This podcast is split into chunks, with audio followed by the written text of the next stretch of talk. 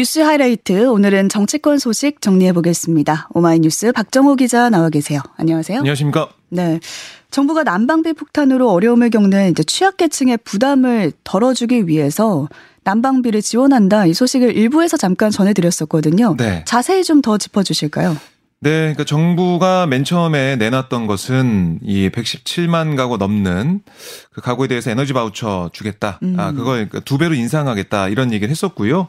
어, 가스비 인하 뭐 이런 얘기를 했었는데요. 네. 정부가 다시 한번 어, 또 다른 지원 대책을 내놨습니다. 추가로 나온 거죠. 그렇습니다. 전체 기초생활수급자 가운데 에너지 바우처 미수급자가 많고 잠재적 빈곤층이라고 할 수 있는 차성위 계층에 대한 난방비 지원이 미흡하다. 이런 지적에 대응한 건데 음. 모든 기초생활수급자와 차상위 계층의 올겨울 난방비로 59만 2천 원 지원한다 아, 이런 얘기입니다. 아, 차상위 계층이 이제 기초생활수급자보다는 형평이 조금 나은 음. 윗단계 계층이라고 보시면 되겠는데요. 기준 중위소득 50% 이하인 가구, 그러니까 올해 기준 4인 가구 기준으로 270만 482원 이 소득을 가지고 있는 그런 가구를 의미합니다. 그래서 지난해 기준 기초생활수급자가 169만 9천 가구, 차상위 계층이 31만 9천 가구로 집계가 됐는데 총 201만 8천 가구 가운데 도시가스 이용 가구가 전체 83.6%에 달한다. 이걸 보면 최대 168만 7천여 가구가 이 혜택을 볼 걸로 음. 예상이 됩니다. 네. 예, 지난해 12월부터 올해 3월까지 동절기 4개월 기간에 가스 요금을 할인해 주는 거예요. 네. 총 할인 금액이 59만 2천 원이다라고 보시면 되겠습니다. 네, 어쨌든 혜택을 보는 사람들이 더 늘어난 건데 민주당에서는 이보다 더 난방비를 지원을 확대해야 한다 이렇게 요구를 하고 있는 입장이에요. 모든 가구에 난방비를 지원하겠다고 한 이 파주시장이 어제 민주당 최고위원회의에 참석하기도 했습니다. 네, 이재명 대표가 그저께 밤 12시가 다 돼서 이 김경일 파주시장한테 연락을 했다고 해요. 음. 그래서 회의에 참석을 하게 된 건데 어제 김경일 시장의 얘기를 들어보면 보편적 복지 실현을 위해서 어 뭐 주말 계속해서 시의회와 많은 협의를 가졌고 중앙 정부에서 했던 에너지 바우처도 좋긴 하지만 현실적으로 부족하다. 전 세대가 지원받을 수 있게 가구당 20만 원씩 지원하기로 했다. 이렇게 설명을 했습니다. 네, 파주시의 경우는 전 세대가 이제 지원을 받게 된 거죠. 그렇습니다. 네. 그래서 21만 8,264세대 소요 예산이 444억 원 정도 들어가는데 김 시장 얘기를 들어보면 이게 좀 꼭 필요하다는 얘기를 하고 있고요. 음. 어, 왜냐하면 그 들어가는 예산이 444억이지만 전 세대가 다 난방비의 어려움을 덜 수 있다 이런 거고 또 지역 상권 활성화를 위해서 지역 화폐로 지급할 계획이다 이렇게도 얘기를 했어요. 음, 네. 그러니까 이렇게 지급이 되면 뭐 이 경기도 더 이제 도움이 되는 거죠. 지역 상권에 도움이 되는 거니까 이걸 좀 하겠다는 거고 어, 이재명 대표가 아, 경기도지사 시절에 했던 방식인데 효율이 좋았다 음. 이렇게 또 강조하기도 했습니다. 네.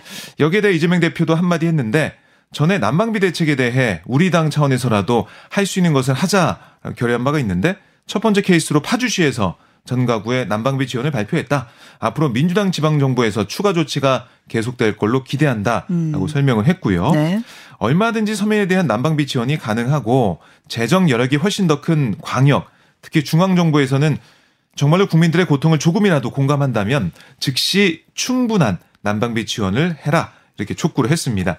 그러니까 난방비 문제뿐만이 아니고 다 공공요금이 오르고 있는 상황이잖아요. 음. 뭐 교통비, 전기요금, 가스요금 계속해서 물가가 천정부지인데 국민의 고통이 얼마나 클지 충분히 이해할 수 있다. 이렇게 얘기하면서 정부의 지원을 다시 한번 촉구를 했습니다. 네.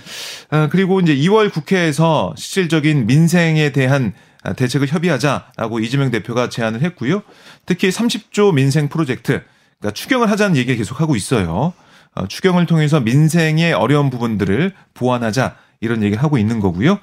지금 윤석열 정권이 부자 감세에 매달리는 그 정성의 10분의 1만 서민의 관심을 쏟아도 어, 이런 민생 문제 충분히 해결할 수 있다. 이렇게도 비교하기도 했는데요. 음. 어제 보니까 민주당 이 최고위원회에 참석한 참석자들이 회의 시작 전에 구호까지 외쳤어요. 네. 난방비 물가 폭탄 윤 정권이 해결하라 이런 피켓을 들고 구호를 외치면서 정부의 전향적인 입장 변화를 촉구했습니다. 네, 정부가 또 어떤 입장을 보일지 지켜봐야겠고요. 국민의힘 38 전당대회 지금 이제 한참 경쟁자 주자들이 활동을 펼치고 있는데 때 아닌 김연경 남진 인증산 논란이 지금 불거진 상태예요.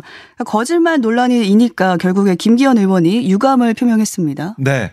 아, 김기현 의원이 어제 오후 대구 서문시장에서 연 이 캠프 대구 출정식에서 기자들과 만났는데요. 예, 당연히 이 질문이 나왔습니다. 음. 여기에 대해서 표현 과정에서 다소 오해받을 소지가 있었다면 유감으로 생각한다.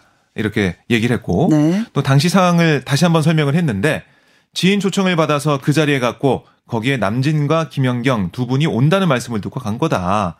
꽃다발이 준비돼 있었고 제게 주시기에 받은 거다. 이렇게 설명을 했습니다. 음. 제가 좀 일찍 나오면서 꽃다발을 주시 주시는 어, 그런 상황에서 어뭐 엄지척 어, 사진을 찍은 거고 또 이후 두 분을 소개해줬던 지인에게 페이스북에 사진과 글을 올려도 좋겠느냐 이런 의견을 물었고 당사자 동의를 구해달라고 했더니 올려도 좋다 이런 동의를 어, 받았다는 얘기를 들었다는 거예요. 음. 그래서 사진과 글을 거기에 맞춰서 올린 거다.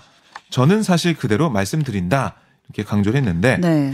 그러니까 이 중간에 연결해 준 지인이 있었는데 지인을 통해서 허락도 받았다 이런 얘기를 한 음. 겁니다. 근데 당사자들은 당황스럽다라는 입장인 그렇습니다. 거잖아요. 음. 그러니까 이 김기현 의원의 SNS 그 글을 보면 김연경, 남진 이 두 사람이 김기현 의원을 지지하는 음. 응원하고 있는 듯한 그런 느낌을 받을 수 있는 글이거든요. 네. 그래서 이 문구 문구 하나하나 과연 동의를 받은 건지 거기에 대한 의구심이 좀 나오고 있는 그런 상황이고요.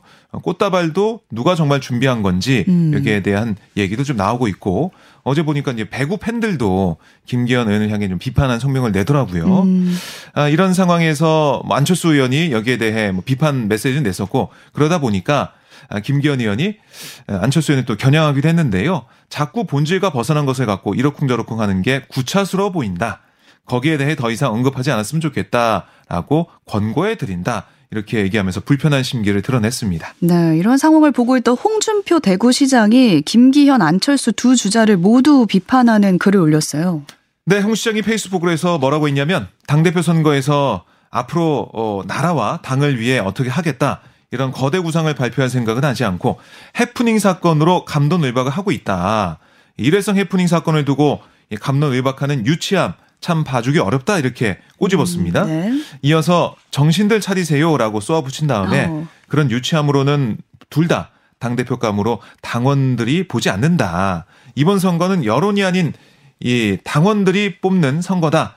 아, 이렇게 지적을 하면서 홍 시장은 특히 당대표 선거에는 전혀 도움도 되지 않는 부적절한 사진 한 장을 올린 사람이나 그 사진을 비난하면서 총선 때라면 폭망했을 거다. 아, 라고 유치한 비난하는 사람을 보면서 과연 이 두 사람이 집권 여당을 끌고 가는 수장감이 되는지 회의가 들지 않을 수 없다. 이렇게 비판을 했습니다. 네, 지적을 아주 꼬집으면서 했네요. 국민의힘 전당대회 각종 여론조사에서 지금 안철수 의원의 상승세가 두드러지고 있는 게 지금 주목되고 있습니다. 네. 이대로라면 결선 투표가 치러질 가능성 높아졌다 이렇게 보면 될까요? 네, 그러니까 당권 도전을 포기한 나경원 전 의원의 지지 표심 상당수가 안철수 의원한테 좀 유입이 됐다. 음. 아, 이건 뭐 공통적인 분석으로 볼 수가 있어요. 또 양강 구도가 새롭게 형성이 되면서 어 이거 끝까지 가봐야 알겠다 이런 얘기도 나오고 있습니다. 네. 그러니까 현재 흐름대로 초박빙 구도가 이어져서 과반 득표자가 없을 경우에는 국민의힘은 1, 2위 후보자를 놓고 결선 투표를 합니다. 음. 아, 그러니까 이 컷오프를 통과해서 본경선을 함께 치르는 3, 4위 후보들의 지지율 이게 어떻게 보면 막판 변수가 되지 않겠느냐 이렇게 어, 해석이 나오고 있는데요. 네. 이 다른 후보들을 합하면은 한 10% 정도의 여론조사 지지율이 나오고 있어요. 이런 나머지 주자들의 표심이 좀 한쪽으로 쏠릴 경우에는 결선 투표 승패를 좌우할 수 있다. 예, 이런 전망이 나오고 있는데요. 다만 현재 여론조사 뭐 계속해서 매일 발표가 되고 있는데 이걸 보면 어, 국민의힘은 책임당원들이 100% 투표를 하잖아요. 음. 그런데 여론조사에서는 국민의힘 지지층을 대상으로 하는 거예요. 그렇죠. 당원이 아니라. 네. 그렇습니다. 그러니까 전화나 이런 걸 통해서 국민의힘 지지자이십니까? 음. 물어보고 네 맞습니다. 그렇게 하면은 거기에 답을 하는 거기 때문에 그냥 나는 국민의힘 지지자가 아닌데 음. 당원이 아닌데 답하는 사람들 있잖아요. 그렇죠. 그러니까 실제 투표랑 좀 차이가 있는 게 아니냐 이런 얘기도 나오고 있어요. 음. 어쨌든 오늘 내일 진행되는 전당대 후보 등록이 마무리가 되면 이 경쟁 더 치열해질 것으로 예상이 됩니다. 네. 민주당이 김건희 여사의 도이치모터스 주가 조작 의혹 수사를 위한 특검을 지금 촉구하고 나섰는데 총력전에 나서는 모습이에요. 네, 민주당 김건희 여사 주가 조작 진상조사 TF 어제 국회에서 첫 공개 회의를 열었습니다. 여기서 박홍근 원내대표가 뭐라고 했냐면 대통령이 강조하는 법치 이 대통령 가족에겐 예외다. 오직 야당 대표와 전 정권 인사에게만 통하는 고장난 저, 저울인가라고 음. 꼬집으면서 네. 윤석열 대통령이 특수부 검사 시절 했던 방식대로라면 김 여사 모녀 주가 조작 의혹 이건 특검 대상에 해당된다 이렇게도 주장을 했습니다.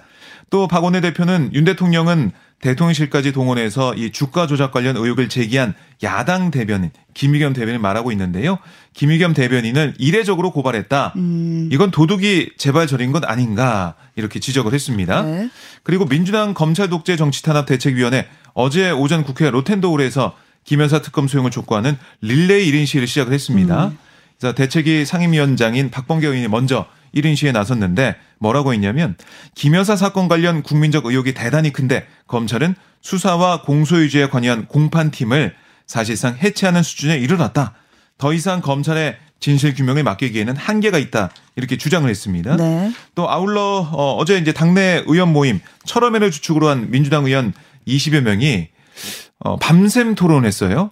그러니까 밤샘 농성 토론 이렇게 볼 수가 있는데 국회 로텐도홀에서 김건희 여사 특검과 이상민 행안부 장관 파면을 요구하는 그런 농성을 벌였는데 의원들은 로텐도홀 앞에서 이상민을 파면하라, 아, 김건희 특검 수용하라 이런 손팻말을 들었고 민주주의 파괴하는 독- 검찰 독재 막아내자 이런 구호를 외치기도 했습니다. 네. 그러니까 민주당이 지금 특검을 요구하면서 진짜 총력전인 게 1인 시위에 뭐 밤샘 농성까지 네. 벌이고 있는 상황인데 사실 여당과 합의 없이는 특검법을 추진하는 데는 한계가 있잖아요.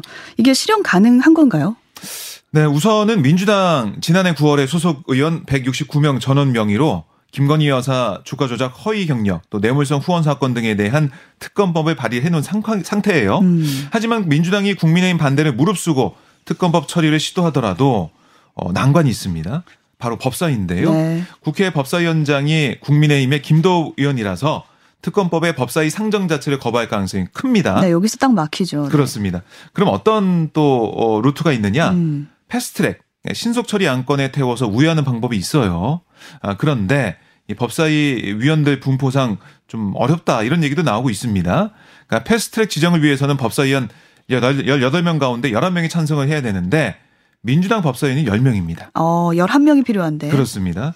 그리고 나머지 국민의힘과 아, 조정은 시대전환 의원인데 음. 조정은 의원이 특검에 반대하고 있어요. 음. 11명을 채우기가 어려운 상황이다 라고 보시면 되겠고요.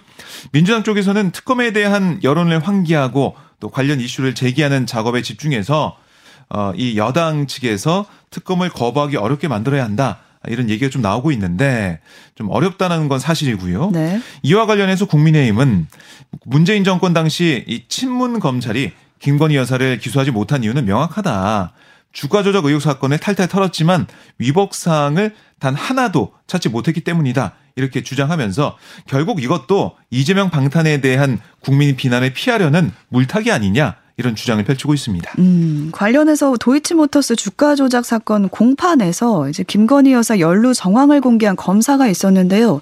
이 검사가 세계은행에 파견될 걸로 알려지면서도 논란이 이뤄지고 있어요. 네, 그러니까 애초 법무부가 1월 27일 정기 인사 명단을 발표하면서 음, 이 검사 해당 검사의 세계 은행 파견 사실을 공개하지 않았어요. 음. 대신에 민주당 김의겸 대변인이 공판 검사 두 명을 좌천시켰다 이런 요지의 논평을 내니까 명백한 허위 사실이다.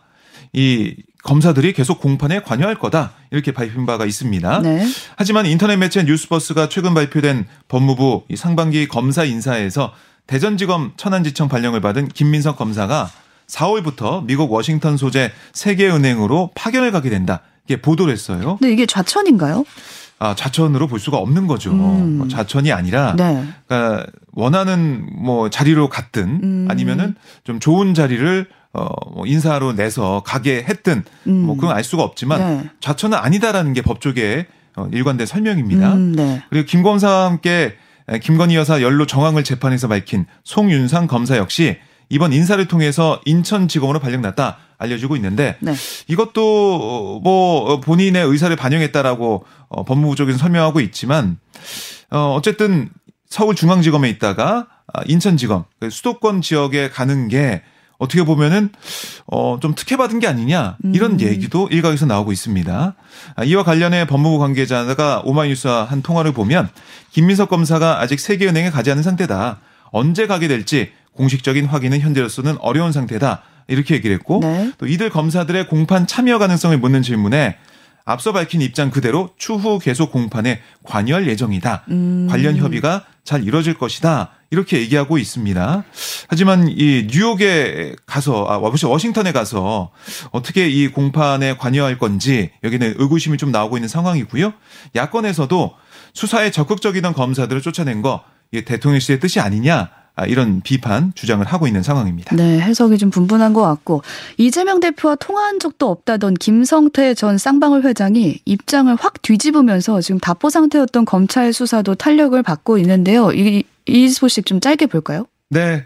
그러니까 이 경기도 북한 스마트팜 지원 사업을 위한 명목으로 500만 달러를 김성태 전 회장이 북한에 지원했다. 음. 이런 얘기고 또 어, 이재명 대표 당시 경기도지사였는데 이 대표의 방북을 위해서 쌍방울 그룹이 북한에 300만 달러를 보냈다. 김성태 전 의원이 이걸 얘기했다는 거 아니겠습니까? 네. 그리고 뭐 술자리에서 이화영 어, 전 평화부지사를 통해서 김성태 전 어, 회장이 이재명 대표와 통화도 했다.